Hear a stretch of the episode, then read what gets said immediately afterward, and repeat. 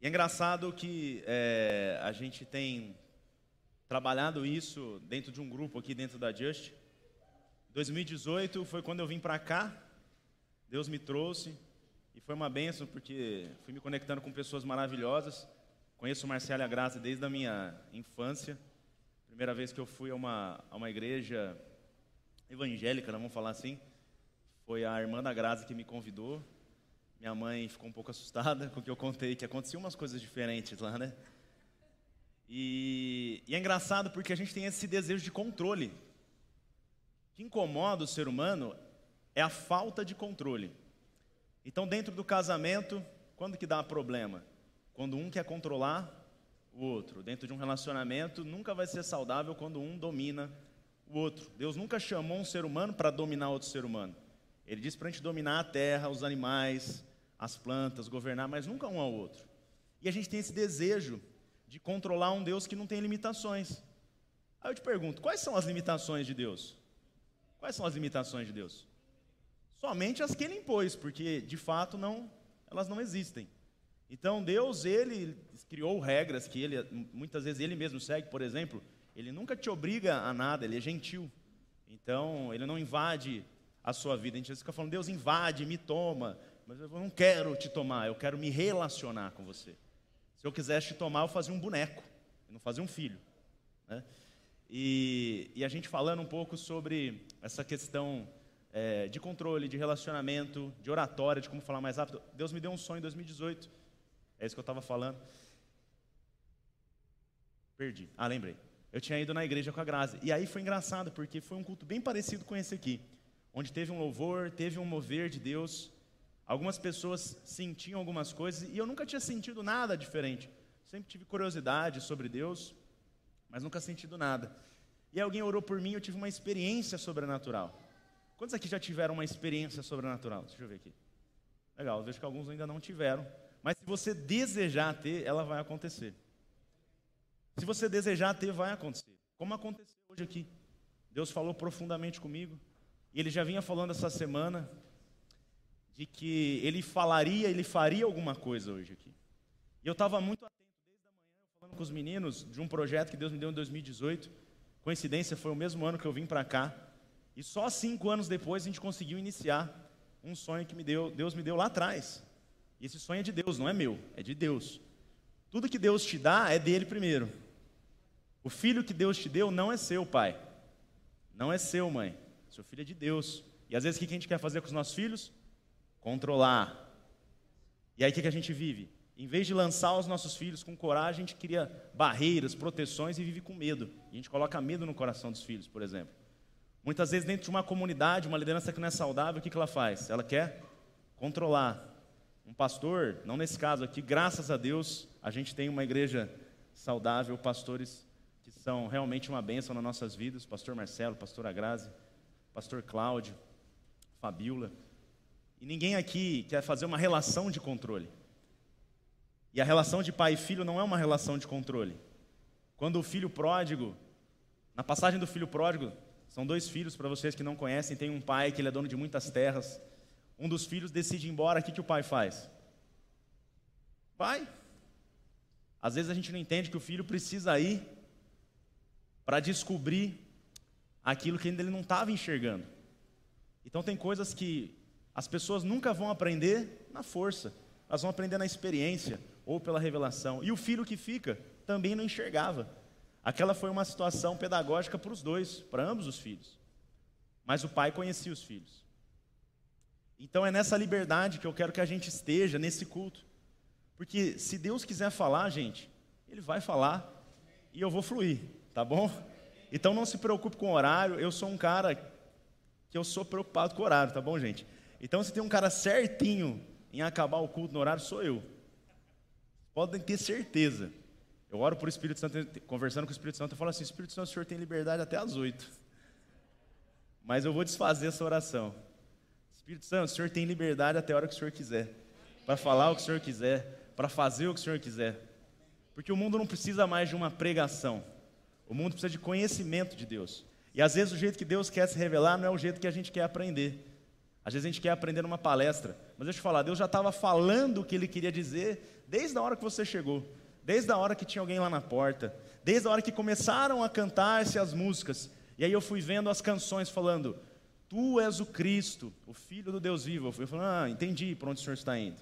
Eu entendi. Tem uma parte de uma letra, eu não conhecia a última música, a Jéssica mandou essa semana, e fala assim: Cristo, tu és a palavra, a ti toda honra e lágrimas, meu bom pastor.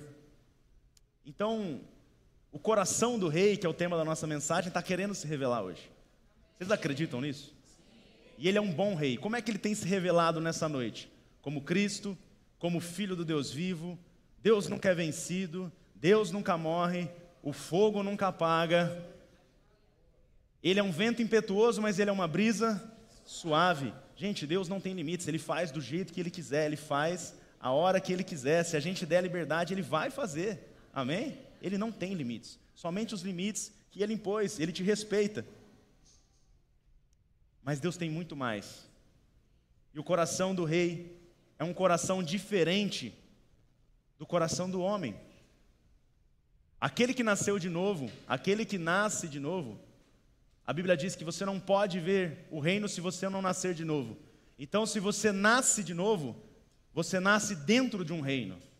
Porque para você ver o reino, você tem que nascer de novo. É o que Jesus está falando lá em João 3 para Nicodemos. Ele fala: João, é, é, é, Nicodemos, para você ver o reino, para você entrar no reino, você só vê de dentro. Não dá para abrir um, uma porta, não, você nasce lá dentro. Você precisa se tornar uma outra coisa, um outro tipo de pessoa. E todo mundo que nasce no reino de Deus é filho de quem? É filho do rei. O projeto inicial do coração do rei era constituir o quê? Uma família. Pensa só.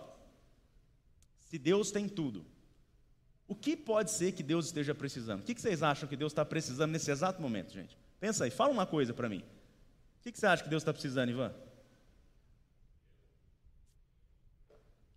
Vocês conseguem imaginar uma coisa, um Deus que é onipotente, onipresente e onisciente. Está faltando alguma coisa no céu? Não. Então o que nós viemos fazer aqui hoje? O que vocês vieram fazer aqui hoje? Hã? Trazer o céu. Veio adorar. Aí o que vocês fizeram em adoração? Vocês cantaram porque Deus estava precisando de música? Ele estava meio triste, assim. Não, vamos cantar para Deus que ele está precisando. Deus está sem vontade, então vamos cantar para a gente se anima ele, né? Ele é muito poderoso, né? Mas ele está meio sem vontade, ele não está fazendo as coisas que a gente quer. Então vamos cantar, que aí Deus que pode tudo, mas não quer, vai fazer aquilo que a gente quer, mas não pode, que a gente cantou para ele dar uma animada. Não é isso? Não? Vamos dar uma adora, só que tem um problema, né? Tem que adorar forte. Senão Deus não se move. Não é? Não é assim que funciona. Mas às vezes é a gente, é o jeito que a gente pensa, não é? Eu vou aqui adorar, que aí eu vou quebrantar o coração de Deus. E aí ele vai ser bom para mim, como se Deus já não fosse o bom pastor. Como se ele não fosse sempre bom. Tem jeito de Deus não ser bom? Deus tem que se esforçar para não ser bom, não o contrário. E como é que nós vivemos? Muitas vezes nós vivemos nos esforçando para sermos bom. E esse tipo de vida é o tipo de vida daquele que ainda não conheceu a bondade de Deus. Porque aquele que nasceu de novo, ele começa a se tornar o quê? Substância de Deus.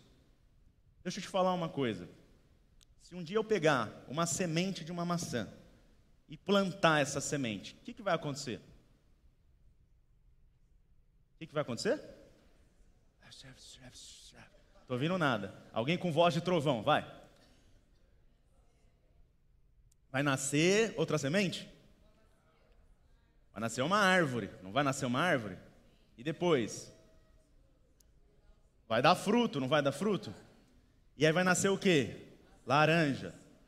Laranja. Laranja. Maçã? Mas como? Ela não tem escolha? Não tem. Por quê? Porque a semente dela é maçã. E aquele que é nascido de Deus? Como é que funciona? Ele é filho de Deus. Então você está falando para mim que se eu sou filho de Deus, o que, que acontece?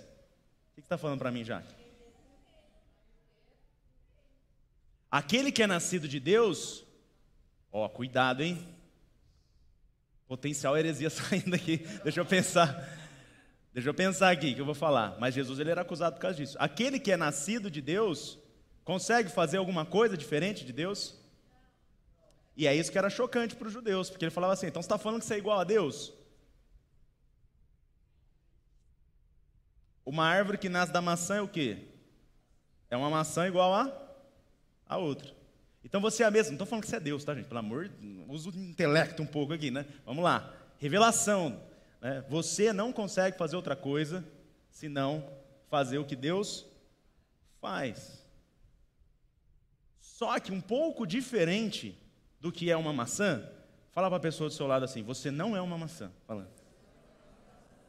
Você é um ser humano, caso você não saiba. Você é até bonitinho, mas você não é uma maçã. Tem gente que dá vontade de morder, tem? Então, não morda o seu irmão, tá?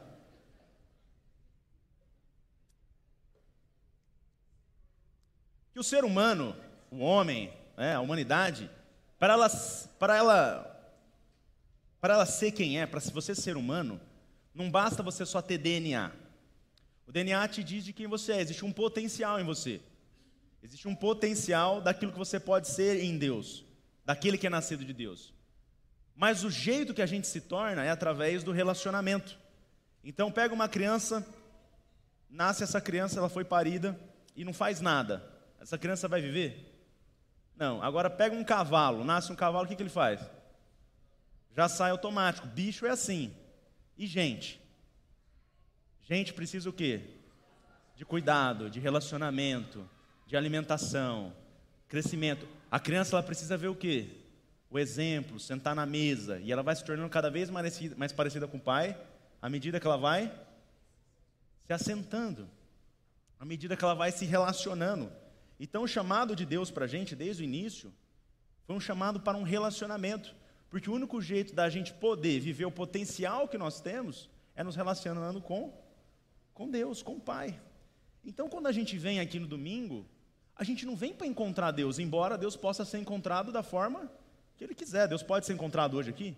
Vai, vai ser encontrado através da, da, de uma experiência com o Espírito Santo. Deus, você pode ser encontrado num abraço. Quantas pessoas já foram encontradas nos abraços da Paula, né, Paula? Quantas pessoas encontraram Deus ali, né, num abraço de alguém na recepção, num beijo barbudo do Nilton, espeta, mas tem amor, né? aquela barba. Cadê o Nilton? Tá ali, ó. Eu gosto de chegar, eu caço o Nilton, dou um abraço nele. É muito bom você encontrar Deus na vida das pessoas. Mas a gente não veio aqui para dar adoração no sentido de como se Deus estivesse precisando de alguma coisa, para mover o coração de Deus. Fé não move o coração de Deus, gente. Tem umas frases que a gente fala que está no meio. Fé não move o coração de Deus, gente. O coração de Deus já é bom, já está movido já foi movido, cheio de bondade, não tem como ele não ser bom, é inevitável. Para quem já assistiu Os Vingadores, é tipo Thanos, é inevitável, né? eu sou inevitável. Deus, o amor de Deus, ele falou: eu não consigo não te amar, meu filho, eu não consigo não querer seu bem, eu não consigo não te abençoar, eu não consigo, não consigo, faz parte de mim. As boas obras para o cristão não é para salvação, é porque você não consegue. Fala assim para a pessoa: eu não consigo. Eu não consigo. Fala para a pessoa lado. Eu não consigo não ser bom. Fala, eu não consigo não ser bom. Não consigo, faz parte de mim. Você não está fazendo nada para ser salvo. Como se você pudesse se salvar, gente. Que jeito? Olha para você, de verdade. As coisas que você pensa, as coisas que você fala, se não fosse a graça e a misericórdia, gente, o que, que já tinha acontecido? É lenha. É lenha. Mas graças a Deus que os nossos erros não comprometem e os nossos acertos não garantem. A gente vive sob a graça. Graças a Deus. Isso é pretexto para viver uma vida de qualquer jeito? Não, mas isso está mostrando o quanto que você é amado. O quanto que Deus já preparou todas as coisas de antemão para que você vivesse as boas obras. Ele garantiu.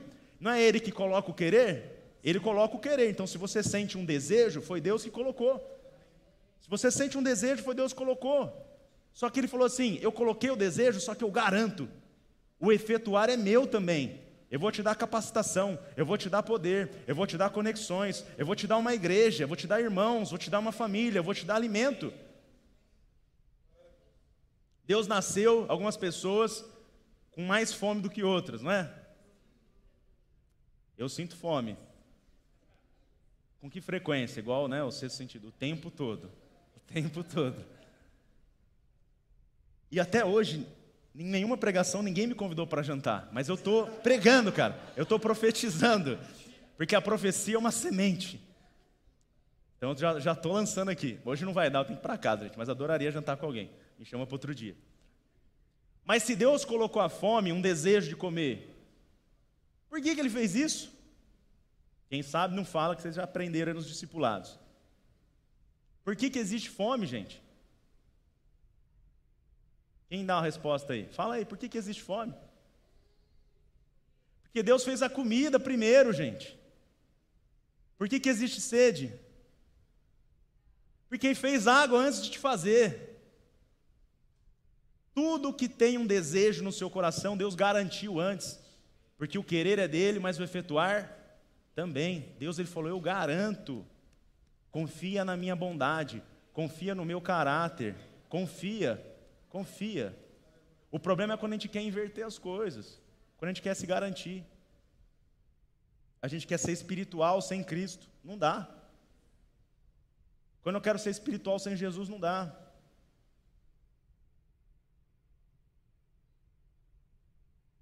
Sabe que Deus já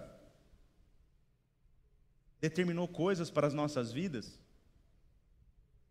e que elas não foram estabelecidas ainda. Deus ele me deu um sonho, um sonho dele, que eu abracei há cinco anos. Chama Big Rock, que traduzindo é a grande rocha. Existe uma passagem na Bíblia onde Daniel interpreta os sonhos de Nabucodonosor. Deus fala através de sonhos. Quem aqui tem sonhos? Os sonhos são como blueprints, são como plantas que Deus colocou na sua mente para que algo acontecesse. Às vezes você não vai conseguir fazer isso sozinho. Às vezes Deus dá um sonho para um e o realizar para outro. Por quê?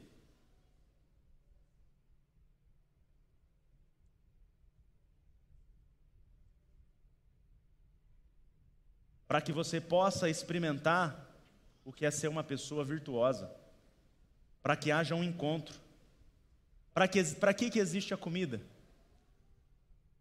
Eu falei por que, que existe a fome? Porque tem comida. E para que, que existe a comida? Para por encontro. Quando Jesus está dando graça, ele não está agradecendo, nossa, obrigado Deus que o Senhor mandou peixe. Porque ó, quase que faltou, hein? O que está dando graças? Pela oportunidade do quê? De servir. Um Deus que não tem falta de nada é um Deus que dá o tempo todo. Então, quando Deus quer que você seja imagem e semelhança, o que, que Ele está falando para você? Para você começar a ser como Ele é, o quê? Servir. Para você encontrar a alegria e o prazer de servir. Então, Deus te deu um sonho, para quê? Para um encontro, para compartilhar com alguém, para servir alguém, para sentar na mesa, porque Deus te deu o sonho para o outro, a capacidade de organizar e o outro, de fazer e o outro, de reunir gente e o outro, de pegar investimento, então Deus dá um sonho para um rei, Nabucodonosor. E quem interpreta? Daniel.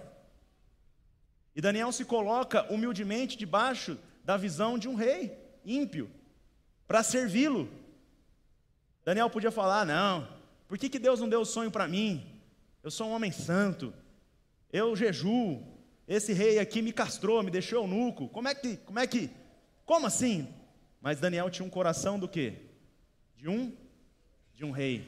Porque no reino de Deus, o rei serve a. Quem é o nosso rei? Não é Deus? Deus tem necessidade de alguma coisa? Não. Ele serve a todos. Ele serve o tempo inteiro. A visão do rei é diferente. Muitas vezes nós imaginamos que um rei é aquele que é servido por todos. Esse é o jeito que o mundo funciona. Os governantes dominam sobre as pessoas. Mas Jesus fala: no meu reino, não. No meu reino, o rei está sempre pensando no outro, no coletivo. Então o fruto que a árvore dá não é para si mesma, é para o outro. E aí eu passo a viver uma vida que antes é uma vida de direitos para uma vida de responsabilidades. Então a igreja que eu vou é minha responsabilidade. Sinto te informar, meu amigo, o chamado de Deus não é para você ouvir uma boa palavra. Você está aqui, você pode ouvir uma boa palavra, mas você nunca vai experimentar a plenitude do que é a vida com Deus sem lavar os pés de alguém. E não tem problema você vir aqui para a gente lavar os seus pés. Eu sou o primeiro que quero, porque não dá para aprender a lavar os pés se você não deixar alguém te lavar. Isso requer humildade. E é aí que Jesus fala para Pedro: preciso lavar seus pés. Pedro fala: jamais, jamais você vai me lavar os pés. E a gente tem que aprender a ser servido, porque senão estou tirando a bênção da vida do outro. Porque a bênção está em servir. Então deixa a pessoa que está do teu lado te abençoar. Se um, dia, se um dia alguém quiser te pagar um jantar, deixa, não briga, não fala que é isso, só aceita, irmão.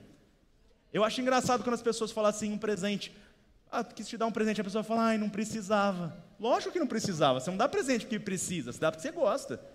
Então você só aceita, gente. Aceita ser abençoado. Fala para a pessoa do seu lado, aceita ser abençoado.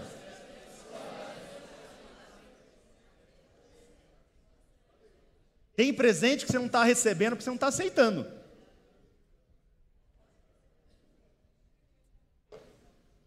É que tem uns presentes que tem uns embrulhos estranhos.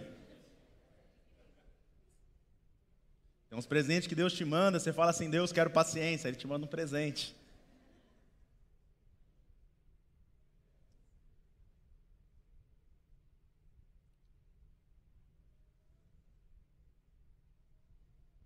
Mais importante da nossa vida, como o Marcelo falou, não é o poder. A autoridade está no relacionamento com Deus. Em Oséias está escrito que as pessoas perecem por falta de conhecimento. Não é só de leitura, não, é de conhecer quem é Deus mesmo. Porque a única forma de a gente comunicar a vida para as pessoas é conhecendo a vida eterna, sentando na mesa, entendendo como é que Deus vê o mundo. Deus está sempre vendo, a gente, a gente vê uma pessoa, você vê um pecador, Deus está vendo um pré-crente. Deus está vendo um filho que tem que voltar. E o que você precisa só falar para ele é que ele é filho. Ajustar a visão dele. Ele está achando que ele precisa servir, que ele precisa ser bom, que ele precisa fazer uma boas obras, que ele precisa cumprir regras. É o jeito que o filho pródigo chega para o pai e fala: Pai, me trata igual um servo. Eu sou um cachorro. Me humilha, Deus. Eu não valho nada. Aí o pai fala assim: Terminou? Então tá bom. Vamos fazer uma festa aqui, ó. Põe um anel no dedo dele, prepara uma roupa, uma sandália, porque você não é o que você faz, você é o meu filho amado. Amém? Então, como é que as pessoas vão ver Deus? Se Ele é invisível. E aí? Como é que eles vão ver Deus? Como? Qual foi o nome que Jesus deu para Deus? Jesus é a revelação da sabedoria, a encarnação, a manifestação de Deus perfeita, a teologia perfeita é Jesus. Como é que ele revelou o Deus Todo-Poderoso, o Deus Criador, o Senhor dos Exércitos, o Senhor dos Senhores, Jeová Rafa, Jeová Nissi? Esse era um monte de nome de Deus. Aba, Paizinho. Mas como é que você vê o pai? Jesus falou: Olha para mim. E o que, que Jesus fazia com as pessoas? Tratava elas iguais? Irmãos. Você quer que alguém veja Deus? Trata ele igual um irmão. Trata ele igual uma irmã. Aí ele vai entender: Ué, mas por que você está me tratando assim? É porque você é meu irmão. Você tem uma família. A gente tem um pai, você não sabia? Você é a cara dele. Fala para a pessoa do lado aí. Você é a cara dele. Você parece. Parece o papai. Você esqueceu? Porque o céu não é um lugar que se vai, é o lugar de onde a gente saiu. É que tem gente que esqueceu, tem gente que não está sabendo ainda. Você precisa lembrar as pessoas disso. E onde que você vai revelar Cristo para as pessoas? É na pregação? Não é na pregação? Ah, então vou embora. Pode, pode parar aqui. Não, não, mas não é na pregação. Eu posso ficar falando sobre Deus aqui até amanhã. E a pessoa ainda não vai entender, talvez, que ela pertence a uma família. Deus quis fazer uma família, gente, Deus não tinha mais nada para fazer. Ele não fez você porque ele precisava, ele fez você porque quis. Você olha como isso é maravilhoso, você ser desejado por Deus. Deus quis uma família. Ele quis se relacionar, não porque ele precisava. mas porque a bondade dele é sem limites e vai se expandindo, se expandindo. E na eternidade a gente vai ter a infinidade de tempo, aliás, a ausência de tempo para conhecer eternamente aquilo que é eternamente profundo, o amor de Deus, o caráter de Deus, a bondade de Deus. Como é que as pessoas vão conhecer a Deus? Nos encontros, na mesa, sentando, partindo pão. Jesus ele encontra dois discípulos a caminhos de Emaú. Jesus tinha acabado de morrer. Estava todo mundo triste. E Jesus vinha pregando. Ele pregava: Olha, eu vou morrer, eles vão me escorraçar. Jesus falava, se você ler os evangelhos, ele fala assim: ó, Eu vou ser crucificado, eu vou ser levantado, igual a serpente foi levantada no deserto. Mas depois do terceiro dia eu vou ressuscitar. Aí os discípulos falavam assim: O que é ressuscitar? Tipo, eles não entendiam ainda. E aí, direto, Jesus chamava eles para uma mesa. Ó, o reino de Deus, aí ele explicava, ele ia comer com os discípulos. E aí ele quis explicar a cruz, o que, que Jesus fez? Deixa eu explicar a cruz para vocês. Vamos lá jantar. E ele sentou para explicar a cruz. Ó, isso aqui é o meu corpo, isso aqui é o meu sangue, vocês vão tomar disso aqui. E aí ele termina de explicar a cruz para os discípulos, eles ainda não entendem. Ele fala assim: deixa eu explicar de outro jeito. Ele vai lá, tira a túnica, ajoelha. Ó, o maior eu sendo Deus, o mestre, ó, servia muitos. Eu vou lavar os. Vocês estão entendendo? Para que, que eu chamei vocês? Qual que é o propósito de tudo isso aqui? Ah, entendemos. Entenderam nada, né? Jesus morre, fica todo mundo chorando. E aí há dois discípulos que saíram de Jerusalém, estão indo para Emaús, chateados, sem vontade de cantar uma bela canção, desmotivados. Tem um dia que a gente está assim, né? Tem um dia que a gente está meio desanimado. A gente acha que Jesus está na cruz. Tem gente que acha que Jesus está lá, pregado. Deixa eu dar uma notícia para você. Ele está vivo. Ele está bem vivo. Amém? E Jesus estava vivo, caminhando entre eles, mas eles não conseguiam enxergá-lo. E aí o que, Jesus começa a fazer? Jesus começa a pregar. Eles falam assim: Ué, só você que não está sabendo? Porque Jesus perguntou: O que, que aconteceu que vocês estão tristes? Mas você não está sabendo? Tinha um profeta poderoso aqui, Jesus. A gente achou que ele ia ser o Cristo. Mas deu ruim. Deu ruim, né? Por quê? Por que, que deu ruim? Porque as expectativas dele tinham sido frustradas. Porque como pode um rei morrer numa cruz? Ele não é o rei, ele não é o filho de Davi. Davi não morreu na cruz. Davi foi o mais glorioso dos reis. Ele era forte, ele era guerreiro, ele vencia batalhas, ele destruiu os fariseus, ele subjugou os inimigos deles. Nós achamos que ele ia ser esse cara. Que talvez ele fosse nos libertar dos romanos. E que a glória de Israel iria voltar. Porque um rei ungido não pode morrer numa cruz. Não tem sentido. E é por isso que Paulo fala que isso é escândalo para os judeus e loucura para os gregos. Um rei crucificado. Mas o coração do rei era diferente.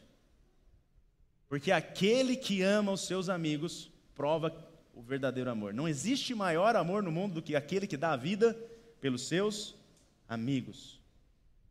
E aí Cristo começa a falar: Não, vocês não entenderam, vem cá. E ele começa a pregar. E o que acontece no coração deles? Vai se aquecendo. Vai se aquecendo, aí Jesus dá uma, uma guiazinha, né? Oh, eu estou indo. Aí eles falam: Não, fica com a gente falou, tá bom. E aí eles preparam uma janta. Até agora eles tinham visto Jesus? Então Jesus parte o pão, o que, que acontece? Os olhos, porque você pode pregar, às vezes, o resto da sua vida, mas Jesus só vai ser revelado na hora que você sentar na mesa com alguém e partir o pão e entrar na comunhão, porque Deus te deu alguma coisa para você repartir com alguém, gente. Cristo não está sendo revelado para o mundo, porque às vezes a gente está guardando as coisas para nós. Nós estamos pensando em nós, no nosso reino, no nosso poder, na nossa vontade, o meu filho, a minha família, a minha necessidade. Só que aquele que é nascido de Deus é aquele que dá muito fruto, e o fruto não dá para si mesmo, porque eu não vivo uma vida de direitos de garantia, mas de responsabilidade, de propósito e significado. Então eu chego nessa igreja, o meu filho não tem direito a uma aula boa. Eu tenho a responsabilidade de que todos os filhos de todo mundo tenham uma aula boa. Então, se eu precisar dar dinheiro, eu vou investir dinheiro. E se eu precisar ensinar, eu vou ensinar. E se eu vou ficar aqui até que seja bom para todo mundo. E não é eu que tenho o direito de uma igreja melhor, porque eu dou o dízimo aqui, eu merecia uma aula melhor para o meu filho. Responsabilidade. Responsabilidade. Você tem um chamado para responsabilidade sobre cada um aqui. E não sou eu que estou dizendo isso. É a sua Bíblia aí. Fala para a pessoa, é a sua Bíblia. Abre aí então. Abriba. Filipenses 2, 4, 5. O que está escrito lá? Eu não estou bravo, não, gente, só empolguei, tá? Calma. Cheio. Fala cheio.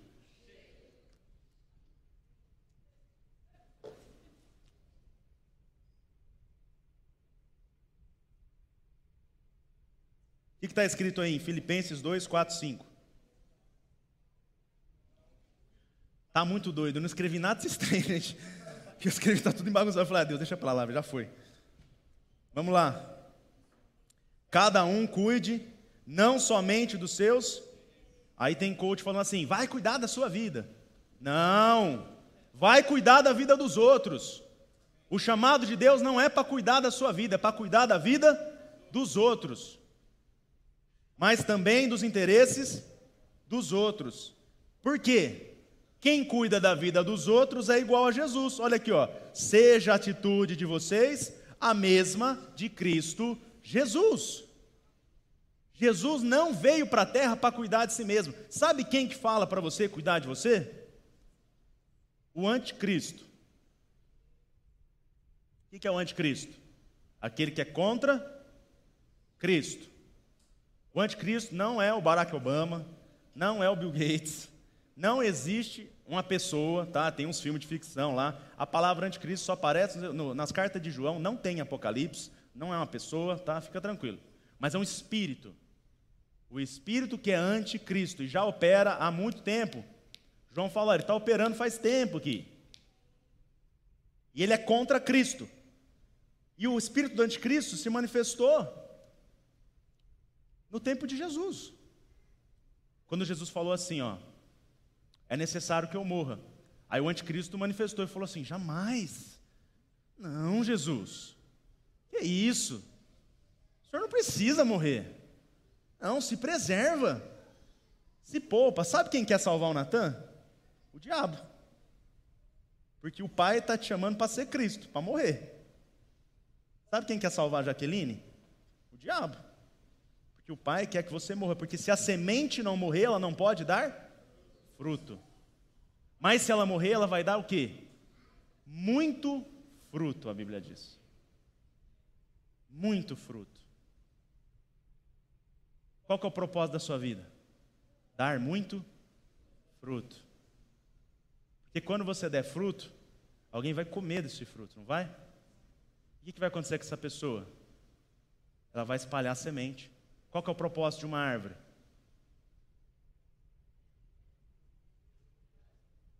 Para quê? Para alimentar os outros. Para quê? Para espalhar a semente. Porque quem comer do teu fruto vai espalhar a semente e vão nascer outras árvores. E quem comer desse fruto vai espalhar a semente vão nascer outras árvores.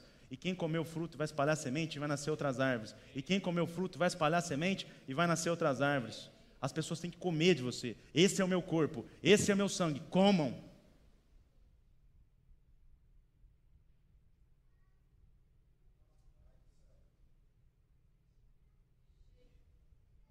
Fala show.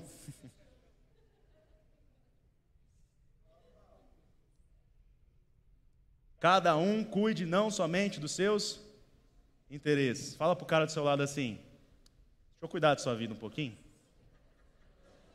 Espera aí. E eu vou repreender aqui o espírito de fofoca, tá? Se você é fofoqueiro, vai cair fogo em você. Que fofoca é um negócio que Deus abomina. Abomina. Não é para você cuidar da vida da pessoa. Nesse sentido, para ficar espalhando. É para você amar a pessoa.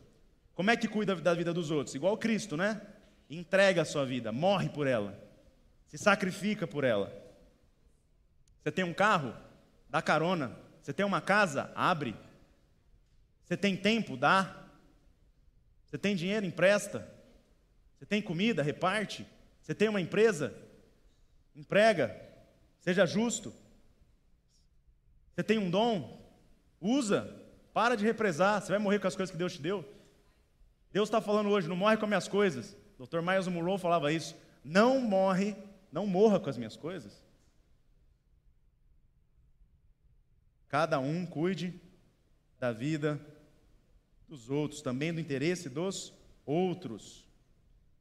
Tem uma passagem interessante em 1 Samuel. Em 1 Samuel, conta a história de Davi. Davi tinha um coração do rei, não tinha? Mas ele estava lá cuidando das ovelhas, escondidinho. O oitavo filho, ninguém lembrava dele. E é engraçado que quando o profeta vai ungir Davi, porque Deus retira o reino de Saul, porque Davi, embora Saul tivesse a unção, ele não tinha o caráter. E Deus prioriza o caráter e não a unção. Às vezes nós estamos procurando poder e não caráter. Todo mundo quer ser rei. Mas Jesus quis ser homem.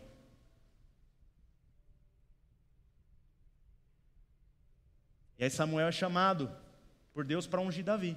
Só que Deus não fala, ele falou: ah, você vai ungir outro rei. E Samuel, Samuel, gente, homem de Deus. Samuel, tem alguma falha em Samuel? Quando você lê a história de Samuel, você acha falha? Tem poucos caras poucos caras na Bíblia que você não vê falha. Dá até um pouco de raiva. O que me consola é Paulo, né? Davi, esses caras aí falam, ai meu Deus, a misericórdia, a graça, né? Como eu preciso dessa graça. Eu sei as coisas que eu penso, que eu faço. Mas graças a Deus estou sendo transformado a cada dia, amém? Nós estamos sendo transformados a cada dia para ser a imagem de Jesus, à medida da perfeição e da maturidade. A palavra perfeição na Bíblia tem a ver com maturidade, um fruto maduro, um fruto pronto, o fruto pronto serve para quê? Para ser dado em comida, de alimento para as pessoas. E se ele não é dado de comida, o que acontece? Ele apodrece, ele morre. Não fica podre, não, irmão. Vezes está com esse cheiro de defunto aí, é porque você não está dando comida para os outros. Deixa Deus te vivificar, irmão. A hora que sair o fruto, fica tranquilo, vai nascer outro. Porque Deus garante, a seiva é Ele que dá. E Samuel vai lá para ungir um filho de Jessé.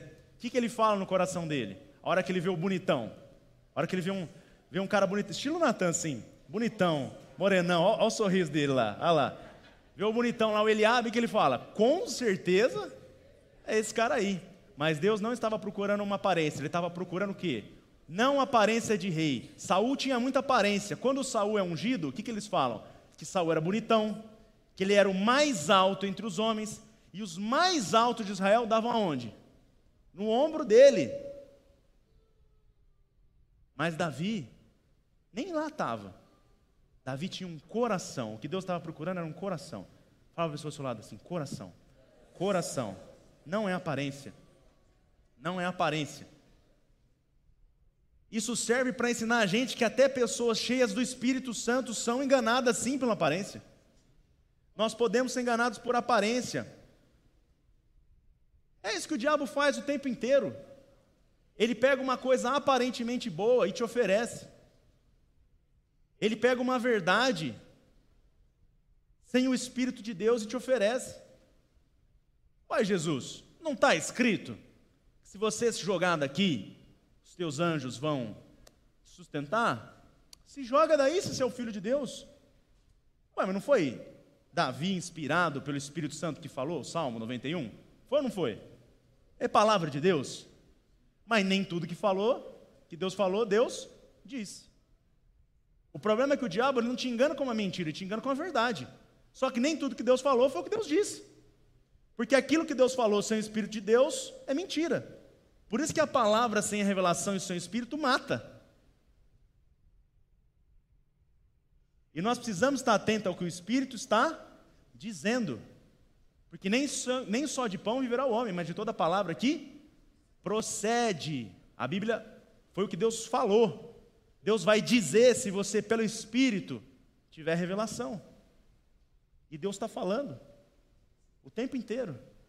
E a nossa mania é o quê? Pegar o que Deus falou e agir como se fosse o que Deus disse. Aí nego lá vai sacrificar o filho, igual Abraão, né? Deus falou, né? Não é isso. Imagina se Abraão não ouve o que Deus disse. Ele ficasse só com o que Deus falou. Isaac estava morto. Mas Deus disse. E Deus está dizendo. E Deus está dizendo. Pastor Marcelo está falando. O que, que Deus está falando? O que, que Deus está falando? O que, que Deus está falando no seu coração? Pergunta para a pessoa, o que, que Deus está falando? O que Deus está falando? E graças a Deus que, apesar de Samuel ter se enganado com as aparências, Deus disse: Olha, eu não faço isso do jeito que você está imaginando. Lembra que eu preguei da última vez? A gente está frustrado porque a gente acha que Deus tem que fazer do nosso jeito, no nosso horário, na nossa forma. E são nossas expectativas que estão frustradas, não os planos de Deus. Ele está bem tranquilo. Igual o Dr. Don Lynch falava, né? Você olha para Jesus, ele está sorrindo. Ele está tranquilo, Deus não está preocupado. E a gente preocupado lá. E a tempestade, Jesus dormindo. Gente, Jesus não queria acalmar a tempestade, ele queria dormir. Ele queria que eles exercessem fé. Lembra que eu falei? Fé não move o coração de Deus. Não move a mão de Deus. Fé move a sua mão igual a mão de Deus se move. É para você ver Deus. Não é para você mover Deus. Deus já está se movendo. Por que, que Pedro afunda? Porque quando ele tem fé, ele está vendo como Deus se move. Se o pé de Jesus anda, o meu anda. Se Jesus avança, eu avanço. Quando ele olha para as coisas, ele afunda. Fé é só um portal para você ver o que Deus está fazendo. E você se move igual. E aí ele chama Davi. Por quê? Ele falou assim, cara, você não tem nenhum outro filho? Porque não é nenhum desses. E Davi está o quê? Lá no campo, chega. Como é que Davi chega, gente? O cara, velho, briga com um leão. Você acha que a roupa dele estava bonitinha? Você acha que ele não tinha umas cicatrizes? Só você sabe que você passou para chegar até aqui. E às vezes você está achando que você tem que estar tá bonitão. Deus está te preparando, irmão. E às vezes está com roupa de pastor e Deus está te chamando para você reinar. Ele não ungiu Davi com roupa de rei. Ele ungiu Davi com roupa de pastor. Fedido, cheio de grama, com pelo de ovelha. Só que o que Deus determinou ali não foi estabelecido, demorou para estabelecer. Porque às vezes Deus, Deus determina algumas coisas, mas precisa de um processo. Deus deu um sonho para José, mas teve um processo. Eu não sei que processo você está passando. E esse processo é só ser, irmão. Só que Deus não te chamou para andar sozinho. Olha para o lado aí. Se Deus te chamou para esse processo, Ele garantiu. E tem gente aí para te ajudar nesse processo, para andar com você nesse processo. Para compartilhar das tuas dores e do teu sucesso também. Tem muita gente que quer compartilhar só de sucesso, mas não quer compartilhar das dores. Compartilha com a dor de alguém, irmão. Você vai ter um irmão pro resto da sua vida. Você vai ter uma irmã pro resto da sua vida. Chora junto. Porque o choro dura depois vem a alegria. Isso é promessa, isso é certeza. Você acredita nisso? É certo isso, é promessa. Vem o inverno depois. Vem a primavera, vem o verão, é assim, essa ordem? É, né? Primavera, verão. É, CIA, coleção. Puxa, falei, não podia falar propaganda. Patrocina aí. Isso é certo. E aí Davi está ungido, o que acontece? Nada. Ele fica lá escondido. E um dia surge o quê? Uma oportunidade. Fala, oportunidade. Qual foi a oportunidade que surgiu para Davi? Quem sabe? Qual foi a oportunidade? Matar um gigante, olha coisa boa. Tem coisa que você está chamando de problema e Deus está chamando do quê? Oportunidade. É, irmão. Deus dá uns presentes estranhos para a gente. Só que Davi não estava na batalha. Davi estava fazendo o quê? Obedecendo o pai dele, estava ali cuidando das ovelhas. E aí o pai dele falou assim: Davi, vai ver lá a batalha. Fazia 40 dias que o gigante estava desafiando Israel. Falando, pode vir, chama o melhor aí. Eu sou o gigante dos filisteus, o seu rei aí não é o gigantão, Saul não é o maiorzão, que bate no, no ombro dele é o maior? Manda ele vir, o que, que Saul faz? Chicken little, né? Opa, né? Fica lá, com medo. Ele foi chamado para aquilo. Ele foi ungido para aquele momento. O que, que ele fez? Se amedrontou. Você foi chamado para isso que nós estamos vivendo. Você foi chamado para esse problema. Nós somos o tipo de gente que faz assim: apareceu um problema, a gente briga. Não, é meu, é meu, é meu, é meu. Você viu um problema, é seu. Pega. Porque depois que você vencer, você vai ser promovido. Agora tem gente querendo ser promovido sem lutar. Tem gente que fala de vida de vitória, né?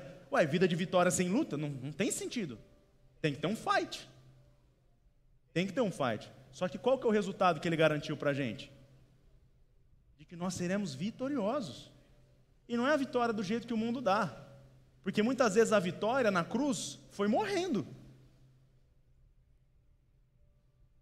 Davi poderia se preservar. O que, que ele fez? Se colocou em risco. Então Davi chega lá com a marmita, pão de queijo, iFood, o pai falou assim: ó, leva esse queijo aqui, leva esses pão e vai ver como seus irmãos estão e volta. Por quê? Os irmãos estão na batalha, deixa eu garantir uns filhos aqui, né? Vai que morre tudo, pelo menos nós estamos aqui. O que, que Davi faz? O que, que Davi faz, gente? Por quê? Porque ele foi cuidar da vida dos outros. Ele falou: o que está acontecendo? Não estou entendendo. Ele podia cumprir o, papai, o papel dele. O que, que o pai dele falou para ele? Filho, leva comida, leva marmita e volta. Sim, senhor. Não é isso às vezes que a gente faz? Não, eu pago meus impostos. Eu não roubo ninguém. Eu sou honesto. Eu faço tudo direitinho. E a gente acha que isso é ser bom, isso é ser egoísta. Davi foi cuidar da vida dos outros. Porque aquele que tem o um coração do rei, como é que é o coração do rei? É aquele que se preocupa com os outros. Então o que está acontecendo aí? O que, que vocês estão com medo? Não estão entendendo? O que, que aconteceu? Não, tem um gigante aqui, está desafiando todo mundo faz 40 dias. Está todo mundo com medo. O rei já prometeu tesouros, prometeu isentar de imposto e ainda vai dar uma filha para o cara que desafiar o rei casar. Vai virar parente do rei. Eu falou, Davi, é mesmo? Caraca. eu gostei dessa proposta aí, principalmente a parte do imposto, né? Que é pesado, né? E ele pergunta, os irmãos dele vêm fazem o que a hora que vem fazendo isso? Ô Davi, vai cuidar da sua vida. Vai cuidar da sua vida, Davi. Ei, nós que estamos aqui na batalha, eu sei que seu coração é mau. Eu sei que você é maldoso. E o que, que Davi fala? Me deixa em paz. Porque toda vez que você agir como Cristo, que é aquele que dá a sua vida, o chamado para você entregar a sua vida, vai ter alguém que vai falar assim: não, vai cuidar da sua vida, que se entregar, se colocar em risco, garante o teu. Mas Davi falou: não. E Davi foi lá, enfrentou o gigante, com roupa de rei. Tentaram até colocar, e aí Davi ele entra na tenda de Saul e falou: Menino, você está doido. Você é só um menino. Aquele lá, desde que é menino, é guerreiro. Não vai não. Olha o espírito do anticristo. Tempo inteiro você vai ser tentado a ser preservado. Tempo inteiro você vai ser tentado por um atalho. Jesus foi tentado o tempo inteiro. Jesus, vamos fazer um negócio? Vamos ganhar um reino sem precisar morrer? Só você me adorar. Ser espiritual sem fazer a vontade de Deus. Mas não é para você ganhar o reino, Jesus? Então eu vou te dar o reino, me adora.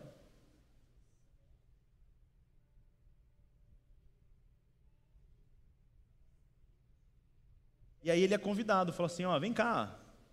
Então, Davi, deixa eu te ajudar aqui, porque esse é um menino. E aí o que, que ele fala pro. O que, que ele fala pro rei? Falou, rei, deixa eu te explicar uma coisa. A minha vida inteira eu guardei, eu fiz uma coisa só eu guardei as ovelhas do meu pai, eu fui obediente. Só que quando chegou um leão, Eu fui lá, peguei ele pela barba, eu ranquei a ovelha da boca dele eu matei ele. Às vezes você está nessa fase, irmão. Você está meio arranhado, é igual Davi, cansado. Mas você está sendo preparado. Aí na hora que você acha que está bom, o que acontece? Aí vem um urso, fala, não. Oh, mas minha vida parece que é de problema em problema. É isso aí mesmo. Só que depende da ótica. Davi via de vitória em vitória. Tem gente que vê de problema em problema. Aí você acha que o problema está grande, tá, tá grande já o, o urso está ali. É assim que o urso faz, tá? Pode procurar. Só que o urso ele está baixado. Aí tem hora que você acha que o problema é grande, ele levanta, né? Aí quer te intimidar. E Davi faz o quê? Mata o urso. Ele falou assim: Davi entendia a progressão. De fé em fé, de glória em glória. Vai aumentando. Glória em glória. De vitória em vitória, de luta em luta. Ele falou assim: Não, estou acostumado. Então ele falou assim: Então bota a armadura aqui. Aí o que acontece? Coloca a armadura no Davi e. Não, a Bíblia não fala isso, não fala que é pesada. Como é que um cara que mata urso não vai aguentar armadura? Ele fala o quê? Eu não estou acostumado. A Bíblia nunca falou que Davi era pequeno. A Bíblia só falou que Saul era alto. A Bíblia nunca falou que Davi era fraco. Você acha que gente fraca mata urso? Gente fraca mata leão, pega na barba? Davi era forte, irmão. Ele era guerreiro. Ele matou 10 mil. Saul matou seus milhares, Davi matou seus 10 milhares. Só que o problema está quando a gente quer viver uma vida que não é nossa. Querendo comparar um ministério que não é nosso. Uma carreira que não é nossa. Isso mata a tua vitória, a tua chance de sucesso. Como é que você foi ungido? Você foi ungido pastor, então você vai vencer pastor. Com que roupa você foi ungido? Você foi chamado o quê? Engenheiro? O que, que você foi chamado? Empresário? Com que, que você foi ungido? E tem gente que está achando que tem que subir aqui para servir a Deus. E os gigantes lá do mundo esperando alguém para vencer. Vendedor, estudante, garçom, que, que você foi chamado? Com que roupa que você foi ungido? E aí Davi, quando ele peca, ele já é rei, como é que o, o profeta adverte ele? Conta uma história de pastor, para ele lembrar quem que ele é. Deixa eu contar uma história de pastor aqui, não, Davi? Tinha um cara que tinha umas ovelhinhas, ele fala, ah, meu Deus. E ele volta à consciência de quem ele era.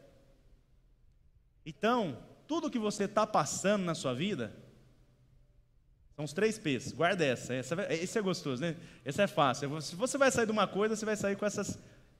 Com essa. Com esse exemplo aqui. Os três P's. Primeiro P é o preparo. Então o que você está chamando de problema, Deus está chamando de preparo. O terceiro P, o segundo P é o pretexto. Deus está enchendo a sua vida de pretexto. Quando você vai na padaria, você vai para quê? Comprar pão? Então vocês são menino. Quem vai na padaria para encontrar o padeiro, a atendente, que vai para encontrar uma pessoa que está com. O, o, vai para cuidar da vida dos outros, tem um coração de, de rei. Quando você vai no restaurante, você, você, é, você é maltratado, o que você faz? Não volto nunca mais nesse lugar. Eu tenho direito de ser bem atendido. Como é que um rei faria?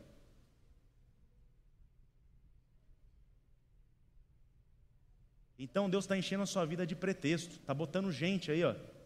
A tua profissão, tudo isso aí é pretexto para você ter encontros, para mostrar para as pessoas que elas fazem parte de uma família, para que elas vejam a santidade de Deus, porque sem santidade o mundo não verá Deus. Você precisa manifestar a santidade na sua vida para que o mundo veja o Deus invisível para cumprir um propósito. O preparo, o pretexto e o propósito. E qual que é o propósito de Deus para as pessoas? Que ele seja conhecido, que elas se sentem à mesa, que elas façam parte da família. Deus te chamou para isso, meu irmão, minha irmã. Você está hoje aqui, no culto, não é para mover o coração de Deus é para que no culto você receba a cultura e você saia para o mundo para ser a luz que você é. Pensa aí, qual que é o teu pretexto? Teu pre... Qual que é o teu... Pergunta a pessoa, qual que é o teu pretexto? Teu pretexto é a tua empresa? Teu pretexto é a padaria que você vai? Teu pretexto é o Uber que você pega? Você é Uber? É só um pretexto. A tua faculdade é o teu pretexto. Para um propósito só. Fala um propósito. Um propósito. Um, só tem um propósito, um propósito.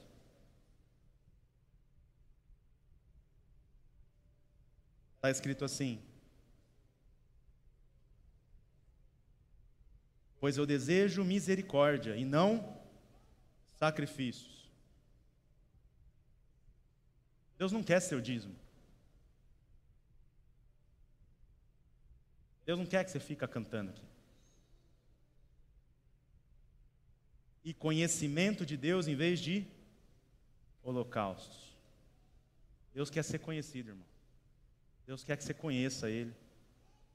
Isso só vai conhecer sentando na mesa. Amém? E as pessoas só vão conhecer Ele sentando na mesa.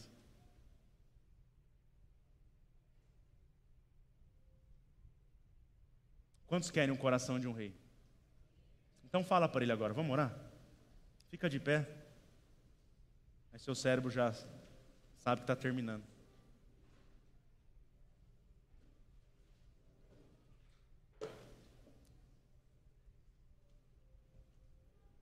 Faz essa oração comigo.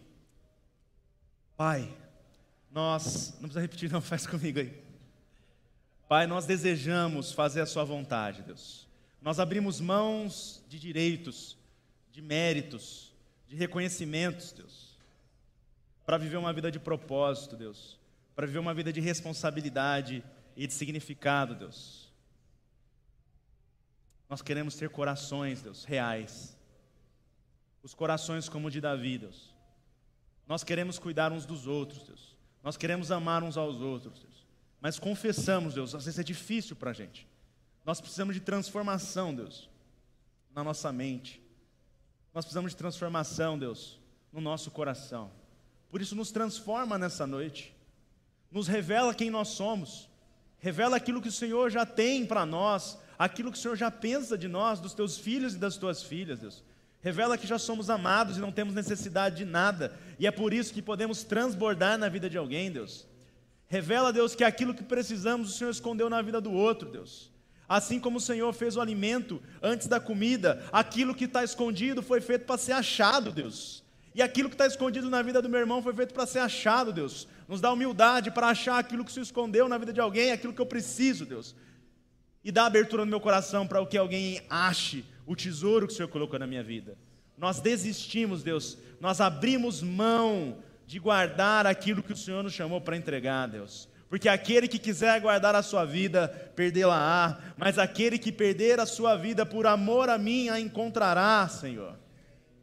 Porque com o coração se crê para a justiça e com a boca se crê para a salvação. Deus não é sobre nós, nós precisamos testemunhar para que os outros creiam e sejam salvos e eles conheçam a justiça que já está em nosso coração, Deus. Não é sobre nós, Deus, não é sobre nós, é sobre a consciência do nós, é sobre a consciência do outro, não é sobre mim, é sobre o outro, não é sobre mim, não é sobre a minha necessidade, porque eu tenho tudo o que eu preciso, não me falta nada em ti, Deus. O Senhor é o meu pastor, o Senhor é um bom pastor, nada mais importa, eu não preciso de mais nada, é o Senhor quem me garante, desde que eu busque a justiça de Cristo, que me diz que eu sou filho, que eu sou amado, de que tudo que eu preciso vem do trono do meu Pai e que Ele é um Deus bom. É essa justiça que eu busco, não uma justiça de homens, não uma justiça de obras, que diz que eu tenho que fazer alguma coisa para ser amado, que diz que eu tenho que fazer alguma coisa para merecer, que diz que eu tenho que fazer uma boa obra para ser salvo. Não, a tua justiça diz que o Senhor me garante, que a cruz é suficiente, que o seu amor encobre uma multidão de pecados. Eu me agarro nessa justiça, para viver uma vida desprendida de mim mesmo, Senhor. Nós queremos viver essa vida, essa vida de entrega, a vida do não eu, a vida do nós, do Pai Nosso, do Pão Nosso, do nosso reino, de cada dia, Senhor. Não pela comida, mas pelo encontro. Não pelo alimento, mas pela mesa, Senhor. Para que Cristo seja revelado, não pela pregação, mas pelo partir do pão, pelo comer desse pão, pelo derramar do Espírito Santo em nossas vidas. Para inundar muitos corações sedentos o Senhor colocou sede nesse mundo, mas o Senhor garantiu o teu Espírito, Senhor. Então que nós sejamos batizados com o Espírito Santo, pois sabemos que o Espírito já está em nós. O Espírito já está em nós mas o Espírito tem que vir sobre nós pelos outros. O Espírito está em nós para nós mesmos, para nossa comunicação, para nossa relação, mas o Espírito é sobre nós por causa do outro. Toda unção, todo dom, toda graça, todo talento, Senhor, que seja para o outro, que seja para a multiplicação. Darmos uma mente, Deus, de multiplicação, uma mente de generosidade, em nome de Jesus, em nome de Jesus, amém. Amém. Amém. Sabe aquele menino que tinha cinco pães e dois peixes? Você acha que um menino precisa de cinco pães e dois peixes? Quem que sai de casa com a lancheira? O gordinho da lancheira, né? Sempre tem. Gordinho da lancheira na escola. Aquele menino tinha o coração de um rei. O milagre não está na multiplicação, está em achar um coração de um menino que saiu de casa preparado. Eu não sei o que vai acontecer, mas pode ser que alguém tenha fome. E eu vou repartir. E Deus encontrou um coração pronto para repartir e fez a multiplicação. Eu não sei o que você tem, mas se você estiver disposto a repartir, Deus vai multiplicar. O que é que você tem? O que, que você tem? Se você estiver disposto a abrir mão da tua garantia de subsistência, de deixar de ser um sobrevivente e começar a viver como um filho, Deus vai repartir, Deus vai multiplicar aquilo que você já deseja repartir. Você não precisa de um nome. Todo mundo conhece ele como um menino que tinha cinco pães e dois peixes, mas Deus conhece aquele menino. A gente não sabe o nome dele até hoje, ele não foi nem contado. Criança não era contada, mulher não era contada. Às vezes você está aqui se achando, ninguém sabe quem eu sou. Deus sabe. Porque para Ele não importa a aparência, importa o coração de um rei. Amém? Deus abençoe, irmãos. Aproveitem esse resto de domingo. Compre o seu cafezinho no Devotion, sua comida. E vamos exercer essa realeza que Deus colocou em vocês. Boa semana. Amém.